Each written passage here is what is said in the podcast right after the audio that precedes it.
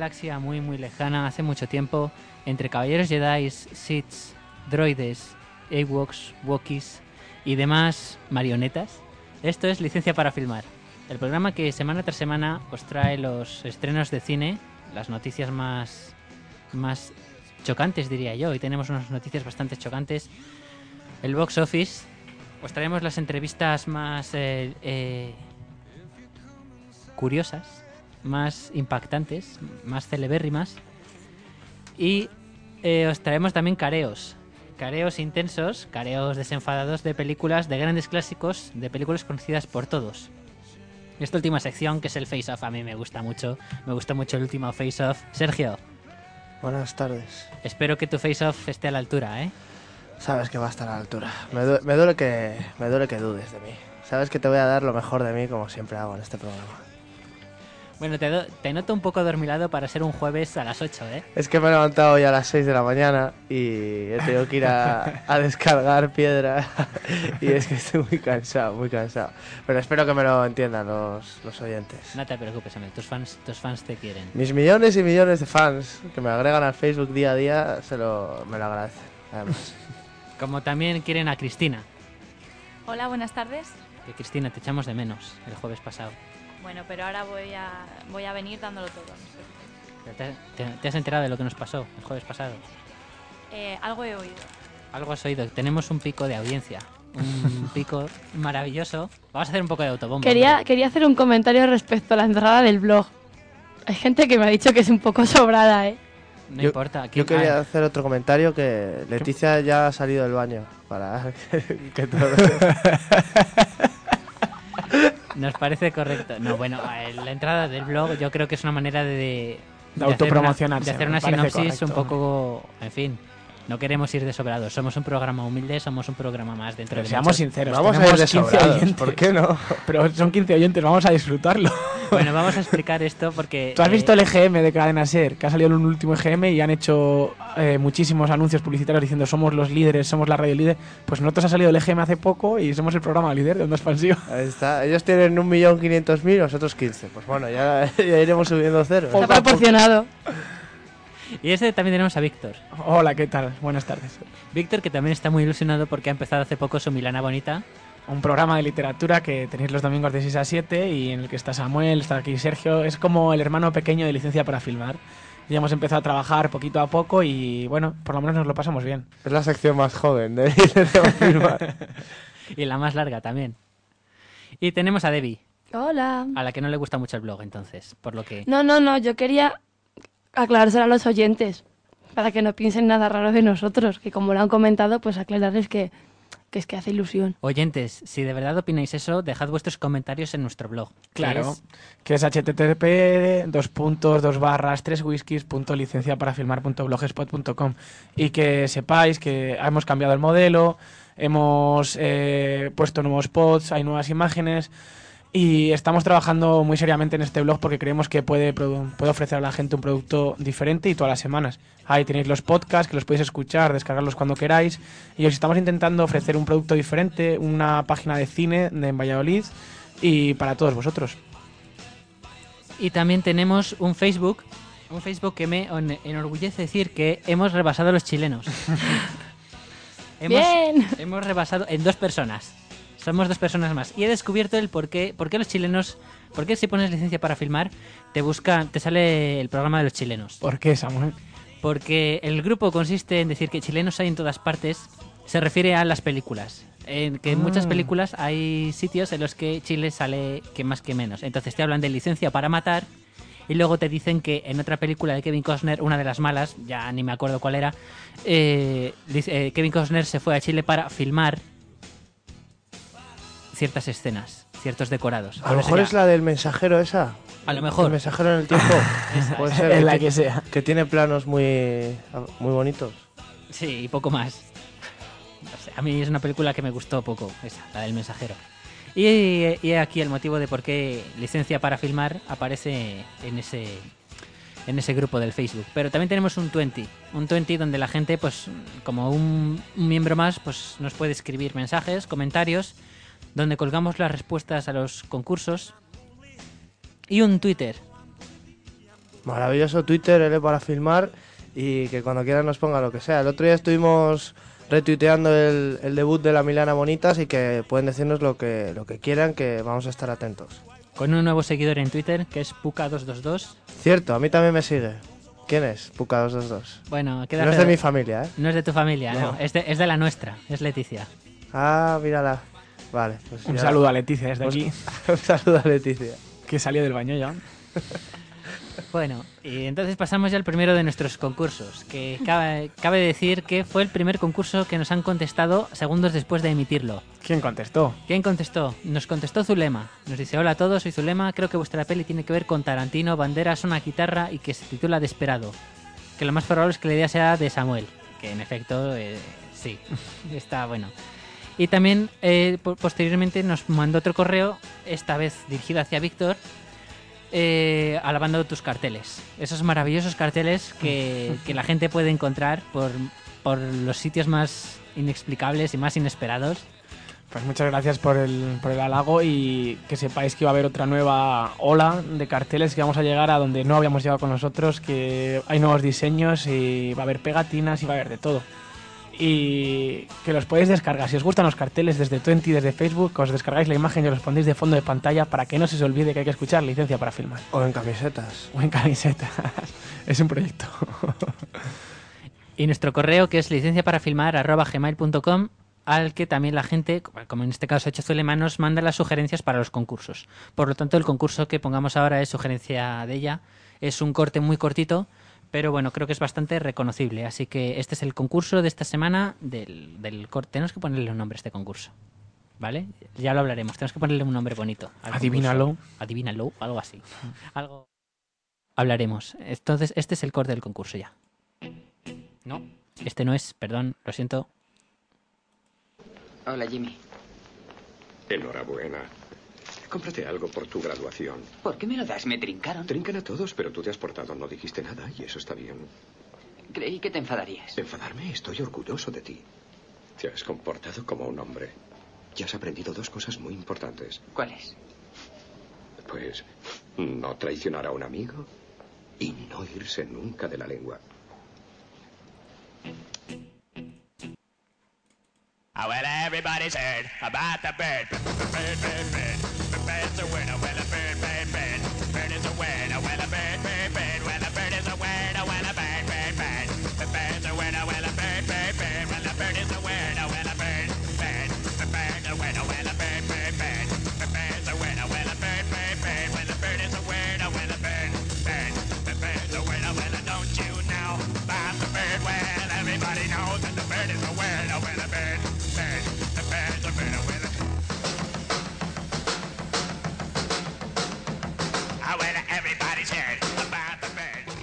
Bueno, yo creo que es una de las escenas más míticas de, de la historia del cine y de una de las películas más reconocibles. Yo creo que tampoco este concurso dará muchos problemas a nuestra, a nuestra audiencia.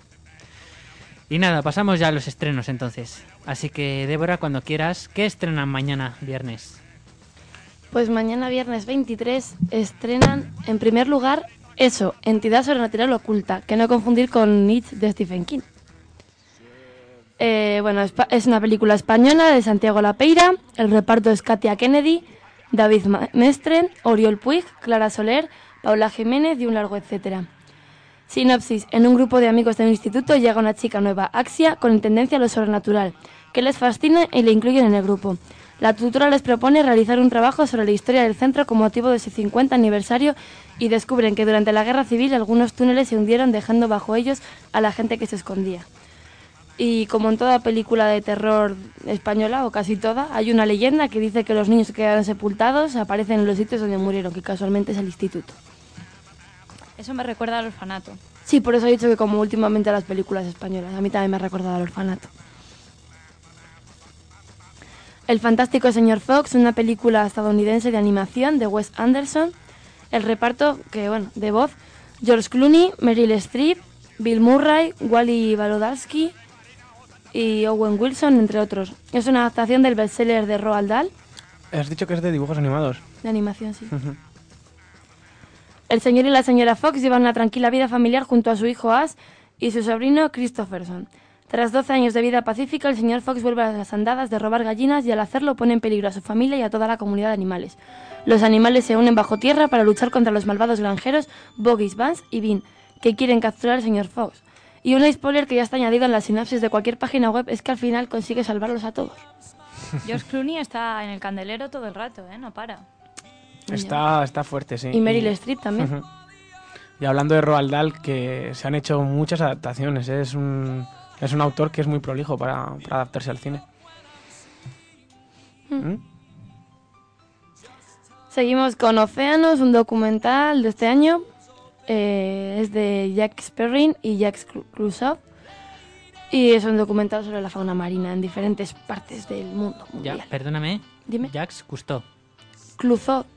Ah, Clouseau. Es que ah, has dicho... El primo de no sé. Clouseau Ah, y Jacques. Perrin. Es que has dicho Clouseau. Y Es mí- que es francés. Ya, vale, pero digo, para mí Clouseau es el inspector Clouseau. Vale, vale, está No, bien. no, es Clouseau.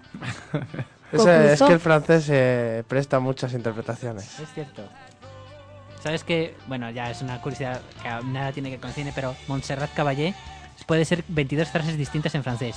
O sea, con las distintas variaciones, pero Montserrat y Caballé. Algo Qué así. bobada. Hombre, Es una bobada, cuerpo pero- tiene para, para que Para hacer lo que quiera. la puedes poner todas las Qué sangrante eres, Sergio. Sabes que te gusta. A mí me encanta. bueno, ahí queda. Eh, otro estreno, el Super Canguro de Jackie Chan. Ay, qué dolor de película. Qué dolor de película. Eso sí que es sangrante. Y de Billy Ray Cyrus, por cierto. Hombre, el padre de Hannah el Montana. padre de Hannah Montana, sale en esta gran película de Jackie Chan. Que le dieron el premio Reci, ¿no? Luego, le- luego que le dan radio. A mí no me extraña ya. ¿sabes? Pero gana dinero, mucho Sí, dinero. macho, es verdad. No como nuestro. Aquí nuestro productor ejecutivo que no nos paga nada, macho. Ah, la- el protesta ya, ¿eh? Esta es la sección protesta ya. Bueno, pero no ganamos nada, pero lo hacemos con ilusión, Y con mucho amor. con mucho amor. No tenemos hijas famosas. No tenemos hijas en general. Ah, no sé tú. Bueno, la película trata de Bob O, que es un superagente de la CIA que deja su carrera para sentar la cabeza con su nueva novia, Gillian. Bob tiene que cumplir una última misión para que Gillian acepte casarse con él, que es ganarse a sus tres despiadados hijos. Gillian tiene que salir de la ciudad y Bob se ofrece a cuidar a, a los pequeños demonios, pero cuando uno de ellos descarga por error una fórmula alta secreta de su, pe- de su ordenador portátil, se ven amenazados por un terrorista ruso y enemigo de Bob con el que tienen que ejer- mm, con lo que Bob tiene que ejercer de canguro y de espía. Y supongo que el enemigo sea el Billy Ray. No, no, Billy Ray es un secundario.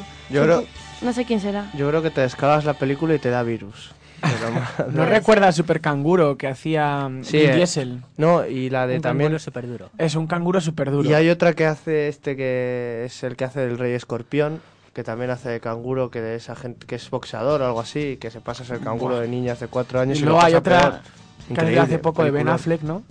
De que también hacían de canguros, que era los que han presentado los Oscar. Eh, ben Affleck y el otro era Samuel, ¿tú te acuerdas? No, era. A ver, Alec Baldwin, me estás diciendo. Y Y Steve Martin, los que han presentado el Oscar. entonces no me acuerdo ya. Está claro, sí. Y la de Travolta también era de canguros. Sí, ¿no? la de Travolta también que me De estoy- Ben Affleck me- de canguro. Me estoy quitando de ese Sí. género yo ya. Madre mía, qué espectáculo. Yo de Ben No ha habido ninguna buena de estas de canguro. No. Yo no sé, el que. Tengo un guion de canguros, no creo que vaya buscando un Oscar. Scorsese está pensando hacer algo así. En 3D. En Una de Tarantino, de Tim Burton, de canguro. Que mueran todos. Estás como si te acabas de despertar, Sergio. Es que es rarísimo. Sí, macho. Bueno, otro estreno, La moñada de la semana, Más allá del tiempo, de Rachel McAdams y Eric Bana, basada en la novela de Audrey Niffenegger. Pues esa cara, ¿por qué, Samuel? Esta película no es apto para diabéticos, yo creo. No, ¿verdad? demasiado Más dulzona. azúcar. Es peor que querido John. Supongo. Tiene pinta, de todos modos, a mí no me acaba de, de encajar mucho la sinopsis. Ahora os la leo y, y os planteo mi- mis dudas. Claire ha vivido toda su vida enamorada de Henry, un viajero en el tiempo que sufre una rara anomalía genética que le hace vivir su vida en escala de tiempo cambiante, saltando y retrocediendo en los años sin ningún control. Estos viajes les obligan a separarse sin ninguna advertencia, pero Claire intenta construir una vida junto a él. Sí, sí, sí. Yo me acuerdo de cuando vi esta película dije, es, o sea, te cogen el mejor tema, que es el de los viajes en el tiempo, y te lo enfocan de la peor manera posible. Es la típica película que un científico saldría horrorizado de- del cine. Pero yo digo una cosa, si tú estás viviendo en el presente y tu novio de repente se va al futuro, tú todo ese tiempo ¿cómo lo vives? ¿Sola? Sí. No, porque se supone que entre medias el novio también viajará. Claro, es que no lo entiendo, porque luego volverá y todo ese tiempo que tú has vivido... Pues no, ahora- pero ese tiempo que tú has vivido ya es un instante en el que... Lo también que has buscan estas con tu películas novio. es la paradoja, exactamente. Es decir, que hayas vivido una cosa, que tú sepas que va a pasar, luego vuelve al pasado y si lo dice lo cambia. Es en plan efecto mariposa, la de Jumper, la de... Hay muchas películas que tratan esto, pero si vas desde el efecto moñas puede ser muy dura. ¿Esta es la película que venden como la más romántica del año? ¿O me Uf. estoy confundiendo? Pues lo han vendido muy bien. El cartel es muy pastelero, así que puede ser. Pero es bonito el cartel, está muy guapa Rachel. Hombre, es un planteamiento original de las historias de amor, por lo menos. Ya que sea pastelosa o no, bueno, es otra historia, pero originales. Bueno, a mí me recuerda un poco a la Casa del Lago, pero... ¿Cómo, cómo has dicho el título? Más allá del tiempo. Ay, es es horrible hasta el título. Eso sí que sí de hacer daño ya, ¿eh? Bueno, y para mí la- el gran estreno de la semana, otra película española, Javier Cámara, Carmen Machi, Juan Diego, Tristán Ulloa, el gran Tristán Ulloa, Luis Villanueva, Hugo Silva. De- espérame, te, Dime. te voy a interrumpir. ¿Cómo puedes decir que el cartel es bonito? Lo estamos viendo Cristina Te he dicho que es moñas, pero que la chica está guapa. Ha dicho que es muy pastelero. Y muy palabras pastelero. textuales. pero es que no os lo imagináis. Te lo he dicho que ¿Cómo- cómo la os lo chica está imagináis, guapa. Sergio y Víctor? Por favor. Yo me imagino un reloj y un corazón... Bueno, un, un- un reloj con un corazón en la esfera y en las agujas que estén ellos, ¿sabes? Y entonces cuando llegan a las 12 es cuando se van a juntar y entonces a pues los eso. Cenicienta. El cartel Sí. no se mueve. Te gusta, ¿eh? Pues es buen diseño. Yo me imagino a un conejo lleno de relojes besando a una chica rubia guapa. ¡Qué horror! Eso sería deseable al cartel. Las dos, es que os lo, os lo aseguro. Son mejores los de licencia, Samuel. Sí. Sí. Vamos a hacer una de licencia para... A que, hagamos- a que hacemos una de licencia con este cartel, los vais a acabar. Sería un reto, ¿eh? Si nos van a contratar los de la Seminci, ya está hablado eso. Está palabrado, ahí Está lo palabrado. tenemos. Bueno, ¿qué más tienes, Débora? Sigue, sigue, perdóname. Seguía.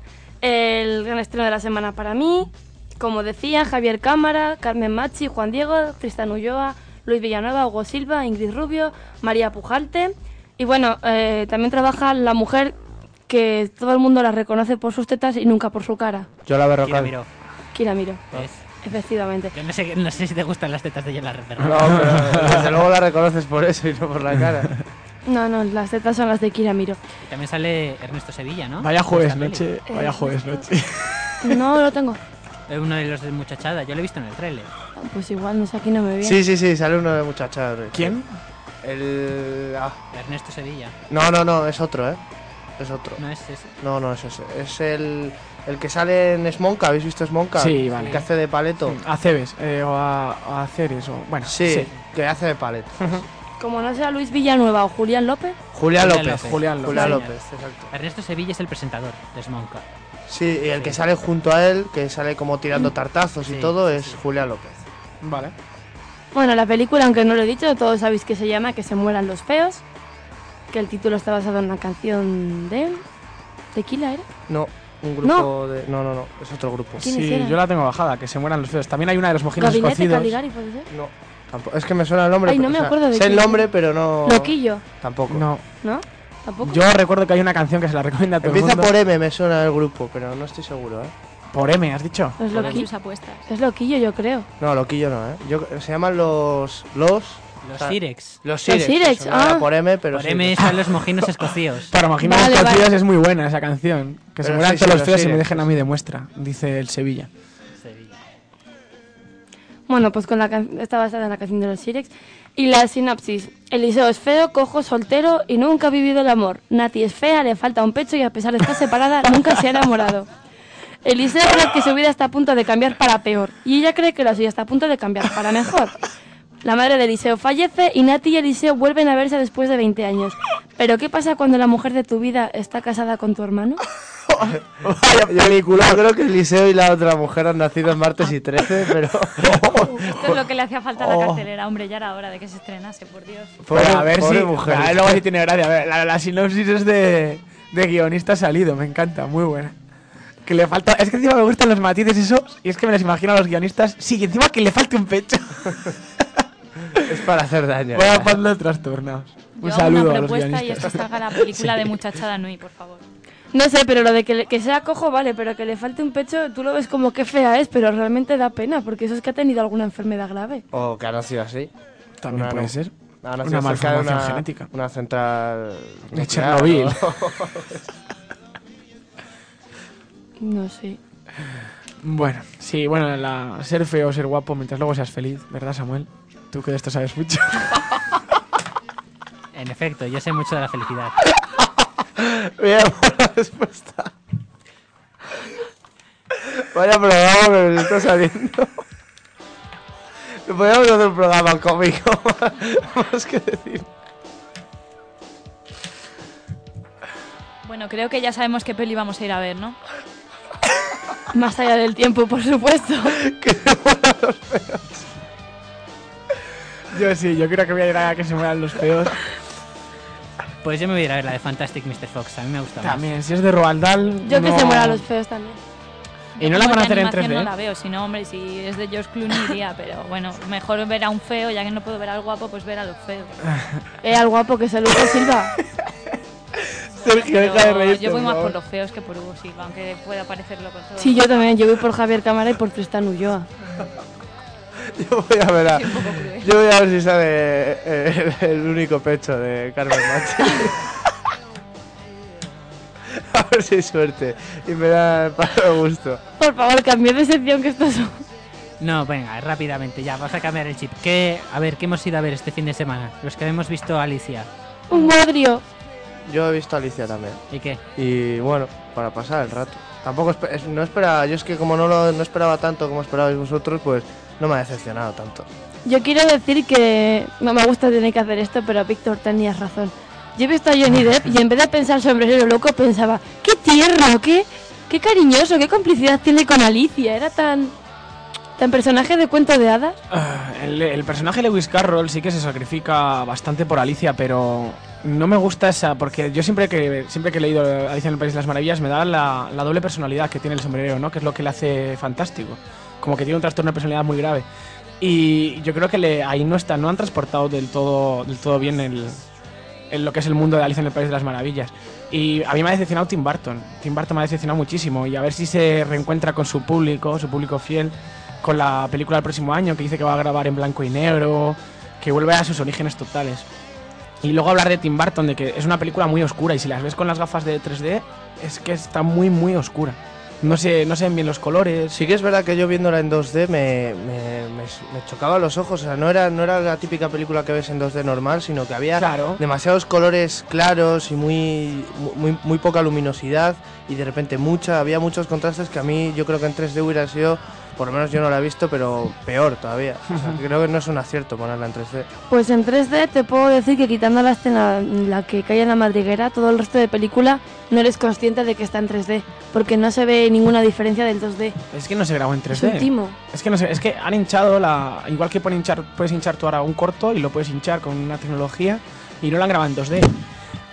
Igual que, era, igual que era de Furia de Titanes, por ejemplo, que tampoco era, era para 2D. Yo lo que quiero decir es que me ha sorprendido positivamente a Elena Bonham Carter. No hace mal papel. Es lo- pues, lo de cada vez que dicen que le corten el cuello, pues yo me reía. Que le corten la cabeza. Eso, eso. Que me corten la perdón, cabeza. Perdón, perdón, Que ¿eh? lo has visto en Chicano. Que le corten el cuello. Que le corten el cuello, sí, ándale. Y a, y a Homer le llamaban Homero, pero sí, sí, no. Que yo creo que Elena Bonham Carter es de lo más salvable de la película y eso que a mí Y no los soy- gemelos, los gemelos gorditos, Hombre, que es te que dan es- ganas de llevártelos a casa. David Williams es un gran actor y yo creo que, pero en general muy flojita, ¿eh? Bueno, y, y- A ver, Cristina, ¿qué ibas a No, decir? nada, yo quería decir eh, respecto a lo que ha dicho Sergio de, de lo de los colores, que era muy poco luminoso y tal, yo creo que es una de las características de las películas de Tim Burton, los contrastes de colores y creo Claro. que está hecho a- totalmente adrede. Sí, ahí No la estoy he de acuerdo. Todavía, pero... Pero le falta mm, con el 3D le va a faltar le falta un poquillo de mm, le falta un- todavía un poquito más de luminosidad, ¿sabes? Si a Tim Burton es oscuro, pues es que con el 3D no aprecias el contraste. Lo peor del 3D es que le falta 3D, en este caso. Le falta tridimensionalidad, es lo peor del mundo. Yo la veía en tengo dos... que decir, he visto dos pelis en 3D y Avatar es la mejor que he visto de las dos. Bueno, he visto la de entrenar, a- cómo entrenar a tu dragón y la de Avatar y le daba 100.000 vueltas el 3D de Avatar a la otra. Yo, No to- sé, la de Alicia no la he visto, pero vamos. no, yo iba a decir que respecto a lo del tema del 3D, es que yo veía la película y me podía imaginar qué podía- escenas podía haber para 3D y no las veía. O sea, ni en- bueno, la la madriguera a lo mejor, pero en general no veía, digo, bueno, la estoy viendo en, en 2D y no, no he hecho mucho falta esos planos envolventes Claro. del 3D ni nada. También quería añadir que los 20 primeros minutos de ropa blanca a mí me han, me han matado. A mí me han aburrido. Por Pues eso, sí. aparte dices, venga, vamos a pasar ya al lío porque esto es aburrido. Y bueno, que del 3D vamos a hablar en la sección de hablar de cine, que os vamos a explicar lo que es todo lo que viene del 3D y todo y cómo se producen las películas y cuál es la diferencia entre, entre hacer una película en 3D y en hincharla luego. Y porque va a ser el- la temática que vamos a seguir durante los próximos programas de licencia para filmar. Y ya sin más dilación pasamos a las noticias.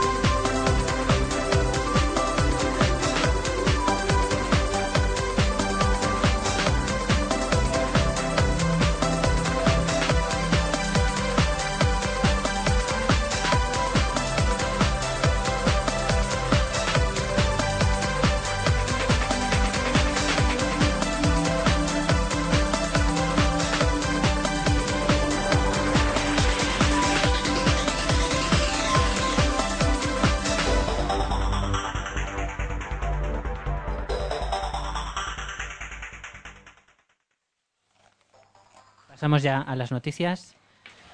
Hoy voy a. Bueno, hoy tengo que reconocer, como hago ya últimamente una, una costumbre mía, he tirado mucho de encuestas. Bueno, como prometí la semana pasada, iba a tirar primero de la encuesta de la película de Los Vengadores, la que. ¿Cómo nos sentíamos de que sea Josh Whedon el hombre que dirija este, este engendro? Bueno, este engendro, eh, este hombre gafe, esta, esta película que puede prometer o no.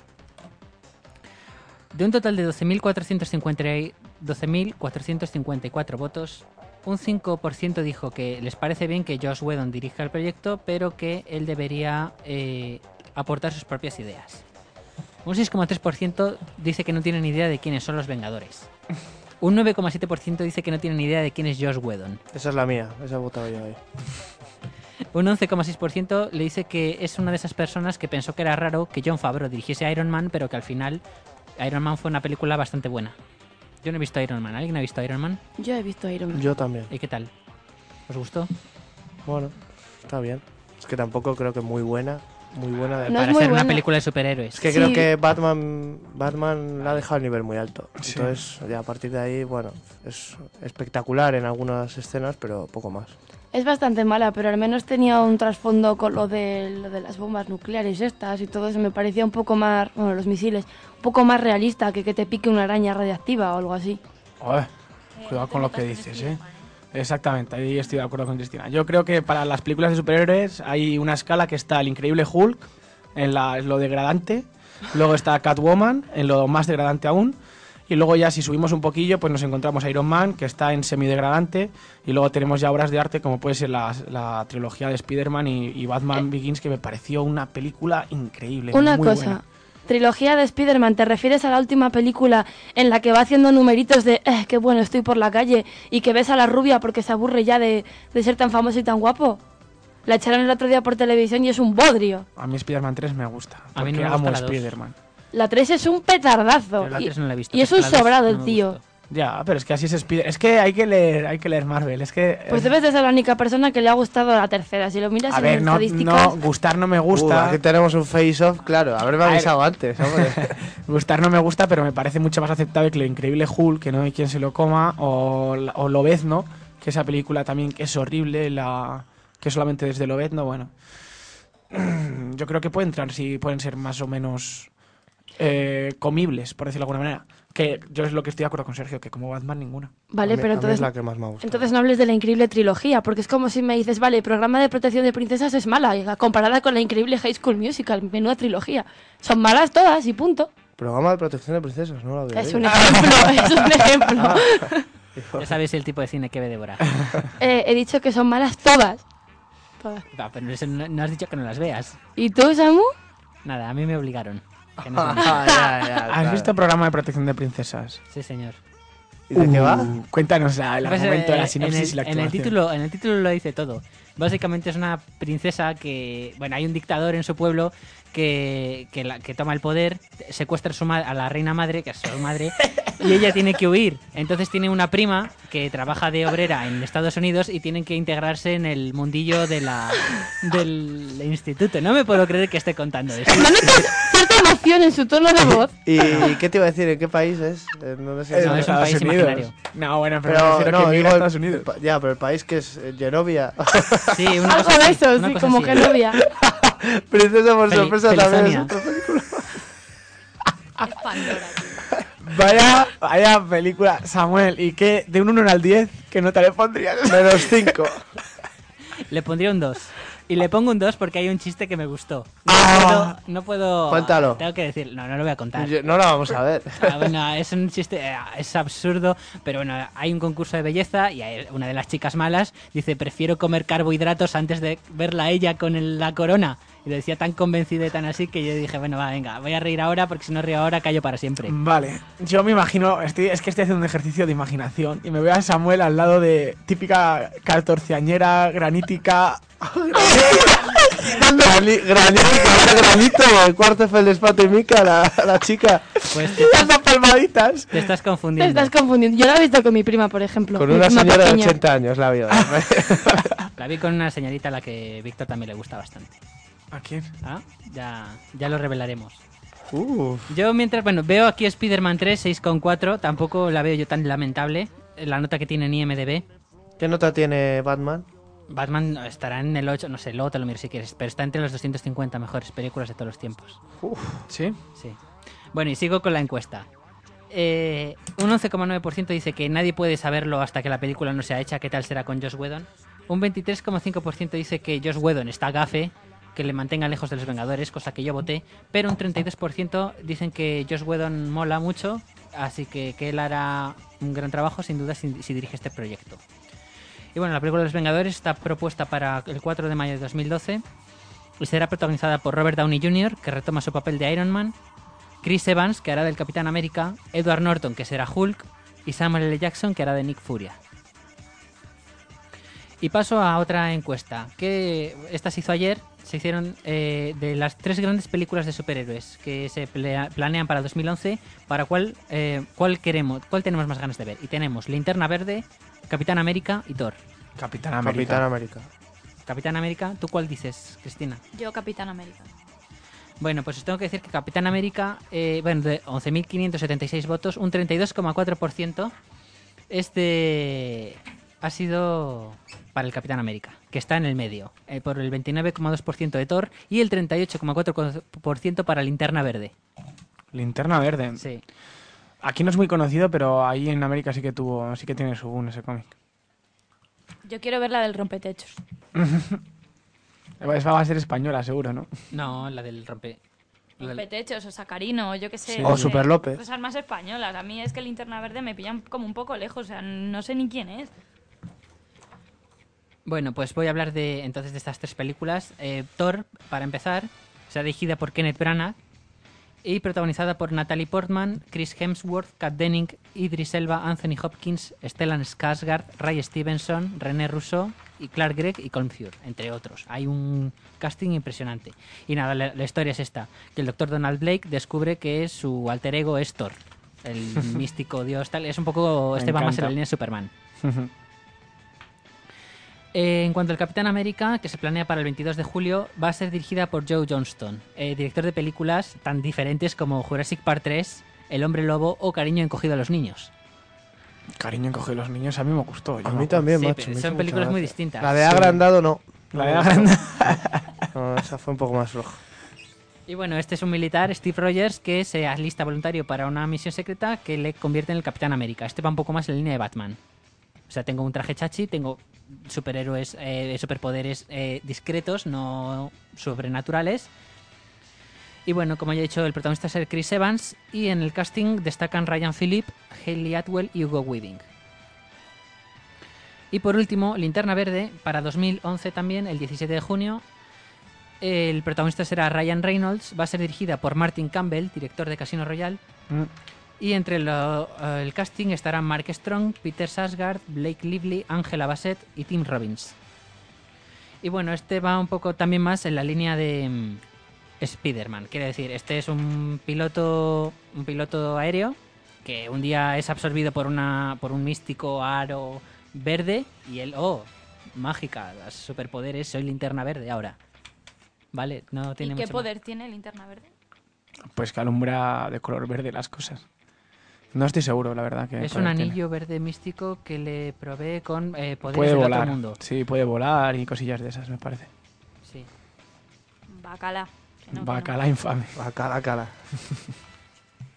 Y por último, y ya para terminar, voy a hablar de la secuela que yo más espero, que es Kill Bill Volumen 3. Ojo. qué Esta rico. es una secuela que yo, bueno, ya la he mencionado un par de veces en el programa, pero yo estoy ya a la mínima de, de cualquier cambio que hagan. Va a ser para 2014, evidentemente escrita y dirigida por el Quentin Tarantino. Y bueno, ya está en el casting confirmadas Uma Thurman y Daryl Hannah. Y se supone que regresará ta- también Julie Dreyfus como eh, Sophie Fatal, la francesa esta que la corta los brazos. Y bueno, la sinopsis ya, ya ha trascendido un poquillo más. Parece ser que es- esta tal Sophie Fatal eh, se quedará con todo el dinero de Bill, con todo el poder. Y a la vez eh, no se sabe bien si será ella o si será el personaje de Daryl Hannah el que entrenará a la hija A la de de- Bernita Green para que se enfrente a la novia. Por matar a, por, matar a su la madre, madre. sí. Claro. Y de momento esto es lo que hay. Yo me acuerdo que cuando vi esa película, pe- digo, aquí va a haber una secuela seguro con esta frase. Es que lo dejó muy abierto. ¿Tú te acuerdas, Sergio, cuando dice, y algún día me vendrás a buscar y te estaré esperando? Sí, bueno, yo creo que es la típica de continuación. Sí, así. es que ahí yo lo estaba viendo. Digo, Por si acaso seguro. vamos a dar la esperanza a la gente y si no, pues lo dejamos así cerrado y, Y oye, ya que está. se imagine lo que sea. Yo después de los, sopra de los Soprano me espero cualquier final, ¿verdad, Samuel? en efecto. Un día tengo que hablar de la película de Los Soprano. Para la semana que viene, película de Los Soprano. Ojalá, ojalá. Hombre, no, que ya ha habido, hay datos de momento. ¿Sí? Ya hay datos nuevos. Ya los avanzaremos la semana que viene. El otro Y- día soñé con que me dabas esa noticia de que... De verdad, ¿eh? ¿La De- estábamos aquí... Hago tu sueño realidad. Ah, gracias. Y ya sabéis que Harry Potter va a ir en 3D. Pues hay muchas películas que se están sumando todas ya, todas al carro. Y Harry Potter va a emitir en 3D y eso va a ser también, bueno, un taquillazo seguro increíble. Porque ya es la última la que queda ya de Harry Potter, ¿no? Pero la van a hacer en dos. Ah, sí, es verdad, la van a hacer en dos tomos y bueno. Yo tengo ganas de ver la Snitch en 3D. Te iba a decir, los Claro. partidos de Quidditch y todo eso tiene Eso que tiene que Sí. ser muy guapo. A ver La si varita, cuando saca la varita, así que, Es que que te dan el ojo. Sí, ¿no? Pero los hechizos y todo eso, pues sí que pueden Sí, yo creo que, que tiene, va a tener buen tirón en 3D. ¿eh? Pero estaría bien que hicieran en 3D, pero que, por ejemplo, si echaran agua, que te cayera un liquidillo o algo, eso sería bonito. Eso lo han, Sí, ¿no? lo han hecho en algunos parques de atracciones, Sí. pero eran películas muy cortas, de Sí, cuarto lo- de hora. En el parque, sí, pero eso molaría hacerlo aquí ya. Que vale, va- pagas Y los un poco más, asientos pero que es, se mueven. es interactivo ya. Aromas. Yo creo que hay que irse al sentido de ya no tanto la visión y el oído, sino que hay que ir a los otros dos sentidos, que es el del tacto o el de o el de el olfato. En lo de los aromas, ya en China me acuerdo que cuando hicieron la película El Nuevo Mundo saltaban aromas y la gente salía fascinada. ¿Si habéis visto esa película? O sea, la, la película transmite mucho viendo la normal. Pocahontas. Sí, la de Pocahontas. Pero, o sea, yo digo, esto verlo con aromas tiene que ser una experiencia increíble. Claro, pero Sí, porque te evoca a recuerdos tuyos. Te mete y- muchísimo más. Claro. es que parece que no, pero por ejemplo, si estás viendo una película y están desayunando y hueles a café y a tostada, parece una bobada, pero es que te vas, te vas a imbuir en, en la trama y yo creo que se puede disfrutar mucho. Si los, si los cuidan bien, eso, los aromas y tal. Bueno, Y bueno, Como leer a Voldemort. Mal, seguro. a castañera.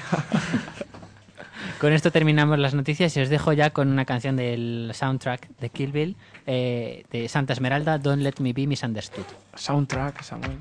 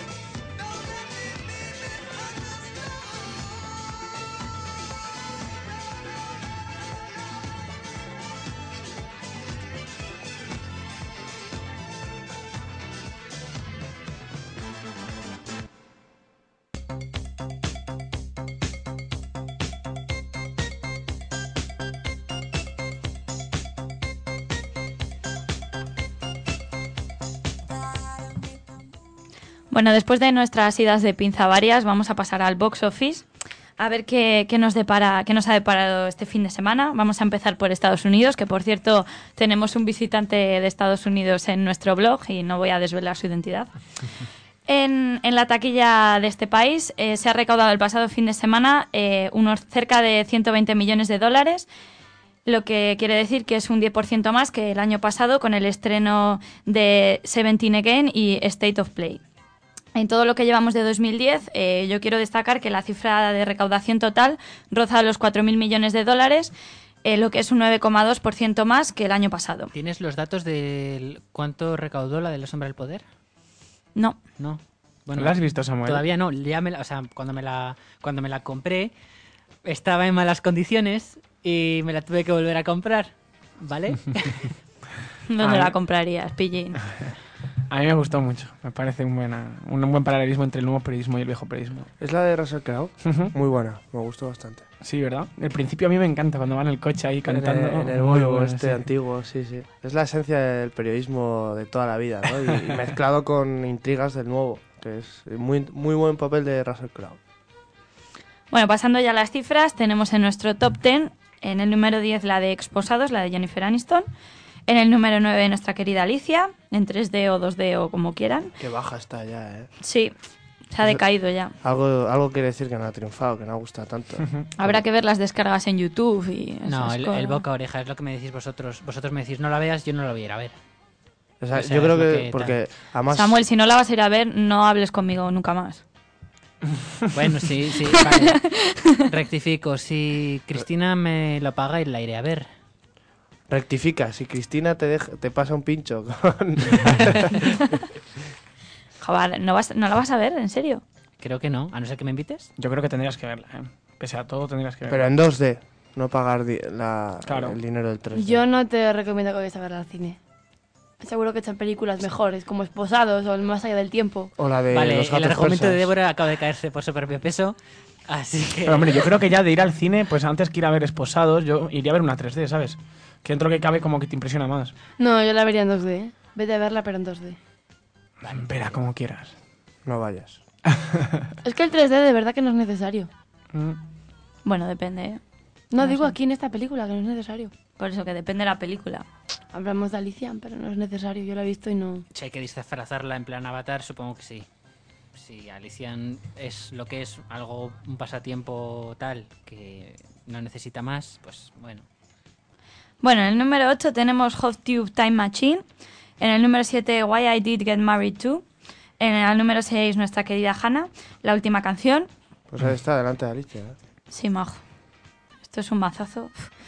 en el número 5 tenemos Furia de Titanes, que ya lleva un total de 132,8 millones de dólares. En el número 4, Un funeral de muerte, que ha recaudado 17,8. En el número 3, Noche Loca, que ha recaudado este fin de semana 17,3 millones de dólares y lleva un total de 49,7. En el número 2, Kikas, que ha recaudado 19,6 millones de dólares y lleva un total de 19. Mm, no, esto no puede ser, porque, bueno, llevará un total de 19,6. Me he equivocado, lo siento. Y en el número 1 tenemos a Cómo entrenar a tu dragón, que ha recaudado este fin de semana 21,- 20,1 perdón, y un total de 158,5 millones de dólares. Yo decir una cosilla, de la de la película de Hannah Montana, decir que IMDB la vota con un, la da una puntuación de 2,8 a toda la película y la de Why Did I Get Married To ¿Por tiene- qué me casé contigo? Sí, no, ¿por qué me casé también? Porque es una segunda parte. Sí, es Uh, es Una, un- una secuela. tiene un 2,3 y ¿Más que Hannah Montana? Sí, es peor que Hannah Montana y de hecho entre las 100 peores películas de todos los tiempos está la número 86. Ah, pues está bien colocada. ¿Quién, quién la protagoniza? ¿Se sabe? La Tyler Perry y Janet Jackson. Janet Ah, la- Jackson. Janet, Uh, claro. Qué horror. ¿Y quién es la peor película de todos los tiempos? En este momento, Sí. pues espera, ah, id hablando y te lo digo en un rato. Vale. Seguid. Pues entonces que siga. Vamos a seguir con, con la cartelera de nuestro país, en el que Alicia en el País de las Maravillas la impulsa hasta los 12,4 millones de euros de recaudación, lo que supone un 88% eh, por ciento por encima de la taquilla de la semana pasada, que apenas llegó a los 6 millones y medio de euros. 88% más. Qué Sí, pasada. Que luego digan que el 3D no trae dinero a los cines, ¿eh? Pero y aún así está, no, se, no está dando lo que se esperaba. Ya, bueno, pero es que aún así, es que tienen que estar los productores, bueno, la- la los directores de las salas de cine tienes que estar echando chispitas por los ojos. He de decir que, que esta película se ha proyectado en 643 cines de nuestro país y que ha logrado superar los datos registrados por Avatar en su primer fin de semana, así como los de Cómo entrenar a tu dragón. Alicia alcanza los 4,98 millones de euros en 222 cines en 3D, logrando eh, 554.000 espectadores, eh, unos 80.000 más, eh, unos 80.000 más que los de la película de, de Avatar estrenada en tres cines más de 3D, o sea, en 225. Eh, eso. Yo, bueno, ya he encontrado la- en las 100 peores películas de todos los tiempos. Hay una que se llama Daniel der Zauberer, que es como Daniel el Mágico o algo así, pero a ver, como ah, es una película poco conocida que tiene 7.500 votos y solamente tiene un 1,4. En cambio, hay otra película más conocida que tiene 9.000 y pico votos con la misma nota, que es Unos Peques Geniales 2. Me encanta. Así que yo creo que yo podría considerar esta, de momento, la peor película de todos los tiempos. ¿Y la penúltima? ¿Perdona? ¿Y la penúltima? La ¿Cuánto pe- penúltima es eh, casi 300. Anda, pues esa la he visto yo. pues a ver, a ver si había visto alguna. Muy bien. ¿Estará seguro la que me recomendaste? La- No. La del tiburón. Esa no, ¿No esa está? No, señor. ¿Quién hace esas votaciones? Gente como yo. Bueno, lo dicho, que Alicia parece que ha ganado a Avatar en su primer fin de semana. Pero porque yo creo que también Avatar luego la recaudación grande la hizo con la nominación en los Oscars. Y cuando ya todos los, empezó, todos los cines empezaron a hacerlo en 3D. Porque el primer fin de semana de Avatar estaba casi, casi en 2D, me parece, que no había casi ningún cine. Sí, no, no había... Entonces luego ya en las semanas siguientes Alicia va a ver un bajón con respecto a Avatar grande, yo creo.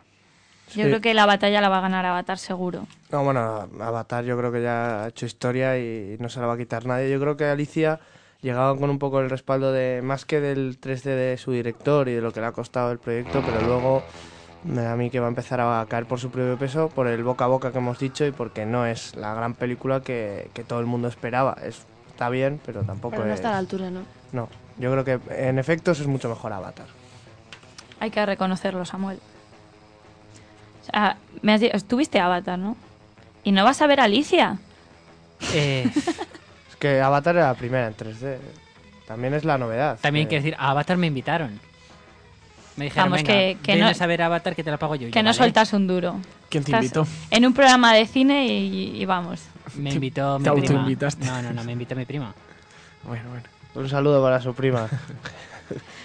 Bueno, tenemos en el número 10 de, de la taquilla española Tensión sexual no resuelta, que parece resistirse a no bajar. Y no vamos a bajar ahí nunca. Vamos a aguantar en el Bueno, 10 cuando la de cuando se mueran los feos, que tiemble.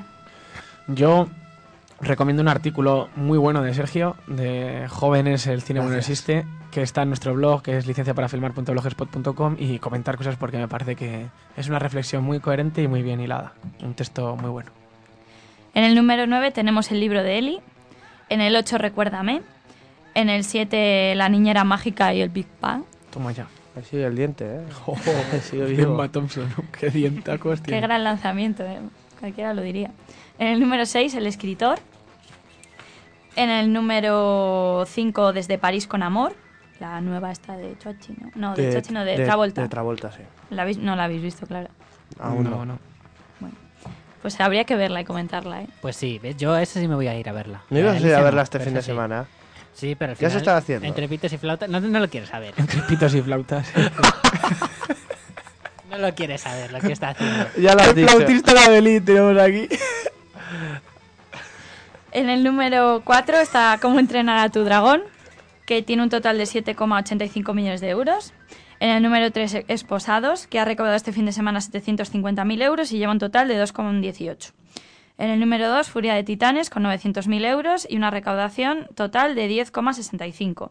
Y Alicia, que como he dicho antes, tiene, ha recaudado este fin de semana 7,62 millones de euros y un total de 7,47. ¿No os pasa que no veis Avatar en esa lista y os sentís como vacíos? Yo, yo no oigo Avatar arriba y ya me siento Se ha como, caído. como yo me extraño, siento ¿no? Yo no, yo, Yo me, me siento, siento extraño. lleno. Digo, y Avatar en el número tal, ¿no? A mí Tengo que buscar a ver en cuántos duele. cines siguen echando Avatar, porque yo creo que ya se ha caído. No, no la proyectan. A lo mejor es Casablanca. Oye, lo que es verdad, lo que dijo una de Samuel, es que se van a comer el- lo de los DVDs, que también era un fuerte ingreso para las productoras, se lo come entero Avatar porque no hay todavía. Claro, tele. no hay. Bueno, hay, pero, Hay, pero son muy 3.000 caras, euros. muy caras, sí. ¿quién, quién puede pagar 3.000 euros por una tele? El productor de este programa que se lleva todos nuestros sueldos y no nos paga nada. Sí, es, es cierto, es cierto. Pero yo creo lo que quiero decir de respecto a, a la taquilla española es que por lo menos estamos viendo que hay películas que, que están ahí y no son puramente comerciales. Por ejemplo, o, o no comerciales, sino que no es la típica, la de Travolta, no está mal. Un quinto puesto en una semana en la que no estrena Alicia. Yo creo que por lo menos algo de algo de la gente sí que no se va todos a ver Alicia, que es algo por lo menos destacable. Pero tú piensas que no ha recaudado ni un millón de euros, ¿eh? Hombre, ya claro, también hay que decir que es que lo del 3D es engañoso, porque no pagas lo mismo que una taquilla normal, que ya Pero pagas tienes- el doble. Reduce, no. Hombre, si vale, por ejemplo, 4 euros y pico y el... Pero entonces tampoco le va a costar a la gente que está ahí. Yo creo que tienes que quitar un 20% de la recaudación por el 3D. Sí, yo creo, bueno, pero aún así es bastante para una película como la de, la de Travolta, porque es una película así de carácter... eh, una- la, última oportunidad, como decíamos en el programa de, de Travolta, y un millón de euros en España, bueno, esta tensión sexual resuelta, así que yo creo que está bastante bien. Bueno, y para acabar la sección nos dejamos con la canción de Test Drive de Cómo entrenar a tu dragón.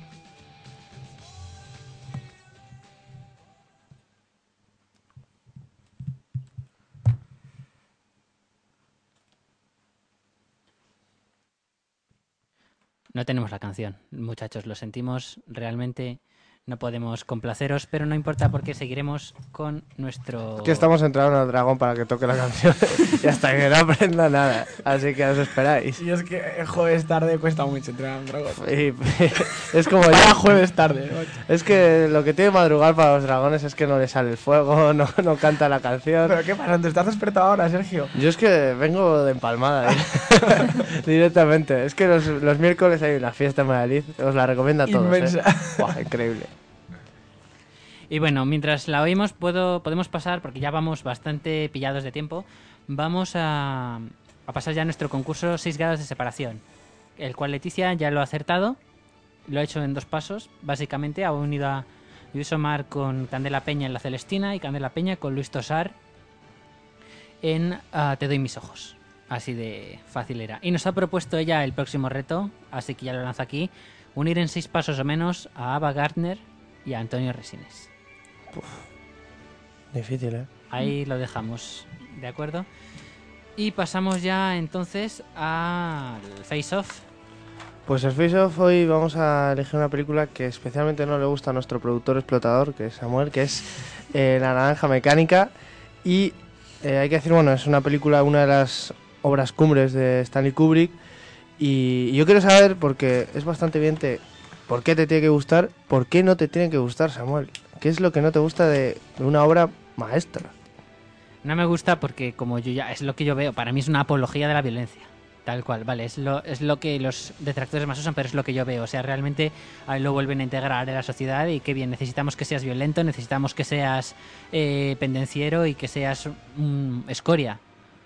Mm, Pero bueno, realmente a él, le ha- bueno, todos si han visto la película, el, el hilo musical es eh, Ludwig Beethoven y a partir de ahí inicia su transformación, le hacen para que no sea violento.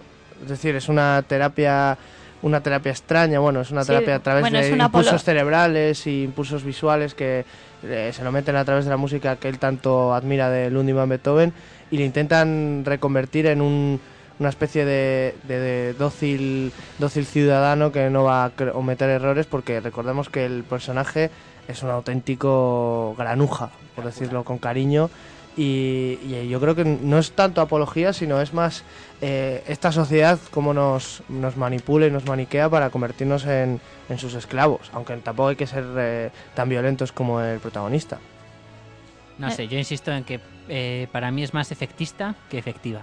O sea, quiero decir, busca mucho la, la- escena impactante fácil, pero luego realmente es un conjunto de todas ellas y no tiene una entidad clara, no tiene como un, un algo grande que tú, o sea, que te deje ahí un regustillo que tú digas, he visto una obra maestra. A mí no me lo deja, por lo menos. No, yo quería decir que es como una apología de la corriente conductista y yo creo que lo hace maravillosamente y lo que has dicho tú, Sergio, de lo de la, la música le da un punto espectacular a la película. Si a esa película le quitas la, la banda sonora, no vale prácticamente nada. No sé, a mí sí que me... lo que ha dicho Samuel, a mí sí que me dejó un regustillo de, he visto una película, no una gran obra maestra, pero sí por lo menos diferente. Y que es una película que vas a recordar toda tu vida. Aunque la hayas visto una vez con 10 años, la vas a recordar seguro. yo es que no puedo estar más desacuerdo con Samuel y me ha decepcionado mucho tu argumentación, de verdad. Estamos ante una obra maestra por varios puntos. Lo primero, vamos al análisis eh, cinematográfico. Fotografía, inmensa, increíble, eh, perfecta y pulida hasta, hasta la sociedad. Banda sonora, increíble. Actuación, están eh, impresionantes. Dirección, no se puede mejorar. Y luego ya, vamos al guion, vamos al guionado. Es una metáfora y un paralelismo clarísimo de la opresión de la sociedad. Es decir, cómo te lleva a odiar a ese personaje, al antipersonaje, cómo consigues terminar odiando, pero al final tener, cariño por una persona que es violenta, que es una... cómo juega con los sentimientos, con la psicología, me parece brillante. Y lo segundo, cómo termina al final la sociedad eh, oprimiendo a, esa, a ese marginado, a esa persona que, que está contra fuera de ese círculo que es eh, la, la sociedad, me parece una- un análisis muy bueno, pero muy bueno. Y hablando de la metamorfosis, como hablamos el otro día en la Milana Bonita, es algo muy semejante. Yo debo preguntarle a Samuel, eh, ¿cuántas escenas recuerdas de la naranja mecánica? ¿Cuántas escenas recuerdo? Recuerdo sobre todo la del vaso. Pero más, ¿recuerdas más de una? Claro. Pues ahí pero está, ahí decirte, está la no, está construido así. No, pero Pero igualmente. yo quiero decir, hay muchas más- películas que nos pasan desapercibidas y decimos, ah, sí, pero necesito volver a verla. Es que yo te puedo enumerar cuatro o cinco secuencias eh, históricas de La Naranja Mecánica que son inolvidables. Es imborrable, sí, Re- sí. Recuerdo más de una escena también de programa de protección de princesas. ¿Qué me quieres decir con eso? Bueno, pero es que eso es un drama, eso es un, un trauma que tienes tú ahí, pero eh, yo, creo, que... está, sí, yo creo que está muy equivocado. Yo lo que quiero es que, o sea, Dile lo que algo, tú me hombre. dices. No, a mí es que me- me está doliendo mucho lo que está diciendo. Lo que tú me que quieres es- decir de la de identificarme con una persona que es violenta, que es tal, hay otras películas que lo han conseguido mucho mejor que esta. Y No, te digo, no solo no. películas, series de televisión. Y me voy a Los Soprano.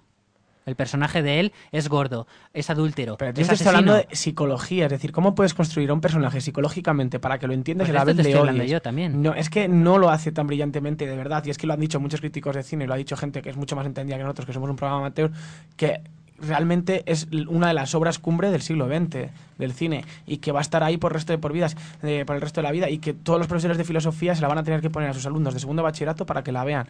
¿Por qué? Porque muestran la psicología humana desde su punto de vista más profundo.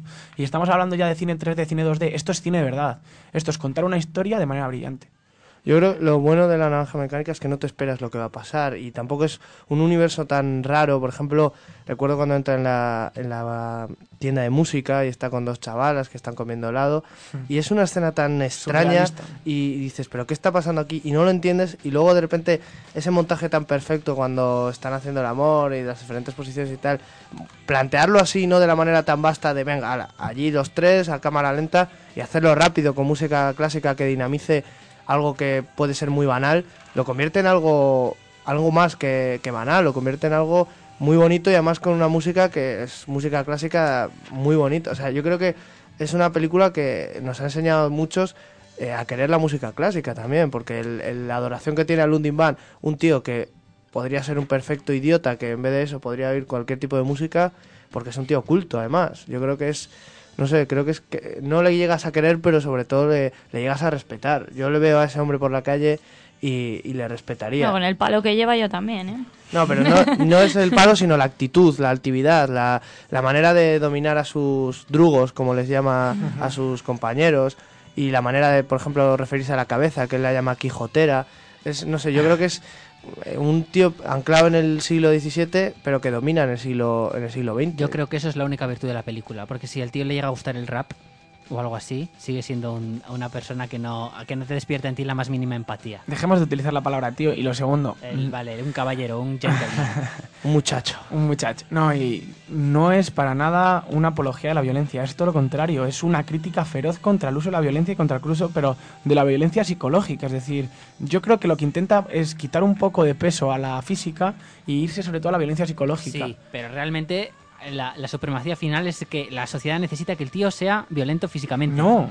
Sí. La, la- la- la metáfora final es la sociedad la ha oprimido para convertirle a su manera y lo ha hecho mediante qué? Mediante la violencia psicológica, que es lo que realmente ellos no querían. A mí me parece una cosa que Para mí la metáfora final es que le cambian, le manipulan, le hacen que sea un hombre dócil y al final la propia sociedad la acaba rechazando.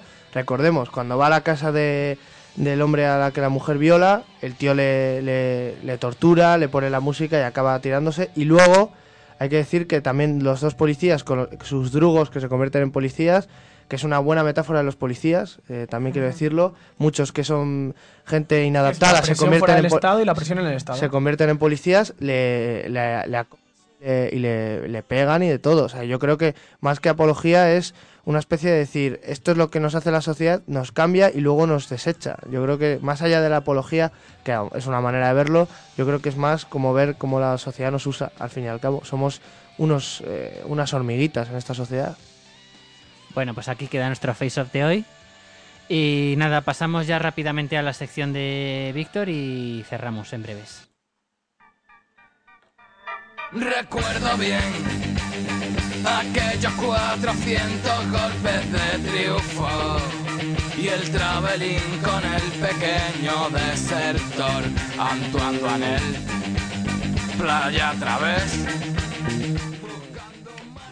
Bueno, y yo lo que quería hablar de, ya este lo había adelantado antes en el transcurso del programa, que estamos hablando mucho del 3D, mucho del 2D, pero ¿qué realmente es el 3D? Y entonces yo lo que voy a hacer es una, otros programas temáticos, igual que hicimos con el precio de las entradas, sobre el funcionamiento del 3D, sobre lo que supone el 3D para el cine, y vamos a ir a la calle, vamos a ir a los cines, vamos a ir a los videoclubs, que van a ser uno de los grandes afectados por el 3D. Pero antes hay que explicar qué es el 3D y qué es el sistema 3D. Entonces os voy a hacer una, una pequeña descripción muy somera porque tenemos que cortar rápido. Pero bueno, como todo el mundo sabemos, una cosa que es obvia es que tenemos dos ojos. ¿Y qué es lo que hacen estos dos ojos? Nos proyectan dos imágenes diferentes. Entonces el, el cerebro las mezcla para darnos sensación de profundidad. Y yo os propongo a todos nuestros oyentes y a los que están aquí que si se tapan un ojo e intentan acertar a coger un boli del bote, van a inte- les va a costar más acertar. ¿Por qué? Porque la sensación de profundidad es más complicada, es más compleja. Entonces, ¿cómo funciona la- el cine en 3D? Pues la función básica, es decir, el mecanismo básico es proyectar dos imágenes diferentes. Una las capta el ojo izquierdo, otra las capta el ojo derecho y de esta manera genera la sensación de profundidad. ¿Cómo se consigue esto? Con luz polarizada. Y las gafas, que es lo que sirven? Pues para polarizar la luz y para polarizar las imágenes. Entonces, las, las máquinas proyectoras de 3D, los proyectores de 3D, lo que hacen es emitir el doble de imágenes. Entonces proyectan 24 para el ojo izquierdo y 24 para el ojo derecho. Y las van intercalando, pa, pa, pa, pa. Y entonces tú, desde, el- cuando, desde tu butaca, ¿qué es lo que ves si no tienes las gafas? Ves como una imagen borrosa. ¿Por qué? Porque están movidos leves centímetros la imagen del 3D. De esta manera se ve borroso. Entonces, cuando tú te pones las gafas, lo que haces es polarizar las dos imágenes de manera que cada ojo reciba una imagen diferente. Y de esta manera consigues el objeto de profundidad. ¿Y cómo funcionan, cómo van a funcionar los aparatos de televisión de 3D que estamos hablando antes? Es una cosa más, es más compleja. Ahí las gafas van a ir eh, conectadas al, al aparato de reproductor, es decir, al, al ordenador, y es el ordenador, bueno, en la, televisión, lo que sea, el que te va a intercalar las imágenes. Y bueno, y para que lo entendáis un poco, y si nos vamos al ap- apartado básico, todo el mundo recordará aquellas, eh, aquellas gafas de rojo y azul. Pues eso lo que conseguías que era pues que un ojo percibiera eh, la gama cromática azules, otro ojo percibiera la gama cromática eh, rojas, y entonces pues tendrías el sentimiento de profundidad. Pero esto sería impensable para una película porque reducirías mucho el campo de, el campo de transmisión de, simbolismo con, con los colores. Y esto más bien es el real 3D, que es como se está, que es como se está metiendo en los cines. Y luego otra cosa que es para que diferenciemos entre eh, películas hechas en 3D y otras transformadas a 3D. Avatar está hecha en 3D. ¿Cómo? Con una cámara estereoscópica. ¿Qué es lo que hace? Pues tiene, dentro de la misma cámara, tiene dos camaritas con dos lentes que captan pues la misma imagen desde diferente ángulo, por movidas por 5 centímetros. Con eso consigues una sensación de profundidad muy grande. Las transformadas a, a 3D, que ha sido Alicia, Furia de Titanes, eh, Toy Story, todas estas, ¿qué es lo que hacen? Simplemente duplican la imagen y te la, te, la, te la ponen. Entonces, ¿qué es lo que consiguen esas cosas? Lo hinchan, hinchan la imagen muy poco, mucho menos que una película realmente hecha en 3D, y producen mareos, dolor de cabeza. ¿Por qué? Porque tu cerebro es incapaz de procesar esa información, ya que es la misma para los dos ojos, pero la tienes movida. Entonces generan pues un sentimiento de desasosiego en la persona que es complejo. Y eso es más o menos muy somero lo que fun- cómo funciona el 3D. Muy Esa bien. sensación tenía yo cuando vi Avatar y cuando vi la otra. Puede ser, sí. Yo decía que decías de un azul y, y un rojo, las lentes esas, claro, eh, cromáticamente no hay películas que... Claro, a no ser que lo hagas con una... Aunque no, se, no tendría mucho sentido en blanco y negro, que podría ser, por ejemplo, la película esta que hablábamos de Tim Burton, a lo mejor pueden utilizar ese método y sería más barato a lo mejor el No, 3D pero- por el tema de las gafas. ¿no? Polarizando, es decir, lo- ahora lo que hacen es polarizar la luz. ¿Qué es polarizar la luz? Pues tú, no todo el mundo sabemos que los rayos de luz van en todas, las, en todas las direcciones. Pues cuando la polarizas lo que haces es Concentrar. concentrarla solamente en una dirección. Entonces, simplemente es así, es, es así de fácil. Es decir, tú- las gafas polarizan. Y es mucho más, ¿sabes? Es una adaptación que es mucho mejor, pero ¿qué es lo que pasa? Que hace las películas más oscuras, que es lo que hablábamos con Alicia. Entonces, se ve un poquito más oscura, ¿por qué? Porque al polarizar la luz está restringiendo mucho el campo de visión y el campo de luminosidad de la, de la imagen. Yo tengo una pregunta que no sé si. Supongo que sabrás que tú eres un tío inteligente. Complejo, ¿eh? Es, Esto- este no, no. ¿Es, ¿Es buena para la vista eh, los 3D? ¿No, fuerza las, ¿No fuerzas la vista? Eh, a ver, es lo que estamos hablando antes. Si lo han grabado bien, el cerebro no tiene ningún, ningún problema para procesar los dos tipos de imagen porque tú ves en 3D, es decir, tú cual, un día normal ves en 3D y lo que pasa es que te tienen que ser capaz de transmitir una imagen en 2D a una imagen en 3D. ¿Y cómo se hace eso? Pues dándote dos imágenes diferentes. No es malo, el problema es cuando lo hincha. Cuando lo hinchas eh, obligas al cerebro a enfocar y a tu ojo tiene que enfocar muy, muy profundamente una imagen y eso sí que provoca daño en la, en la vista. Yo, el gran error que veo del 3D es la gente que tiene gafas, que se tiene que poner otras gafas encima. Eso, ¿Cómo lo hace? O sea, yo. eh, O sea, es una, parece una bobada, pero es No, no, es como- verdad. Yo he visto Avatar eh, con gafas y, y yo llevo gafas. Y como lo ves, es como si tuvieras ahí, si fuera Robocop. Entonces no, no me parece que esté muy bien ajustado porque se podría dar, pues, por ejemplo, unos monóculos. o Unas algo así. lentillas 3D. Unas lentillas 3D. Simplemente está en una lente polarizadora. Bueno, y esto ha sido todo. Pues nada, pasamos ya rápidamente para despedirnos. Antes, nuestras recomendaciones. ¿Qué debemos ver esta semana? Stardust de Claire Danes, Charlie Cox, Michelle Pfeiffer y Robert De Niro, una Re- película de ciencia ficción. Repítela que no, que no se te ha oído bien. Stardust, Stardust. basada en una novela de Neil Gaiman. Yo voy a recomendar La Ola.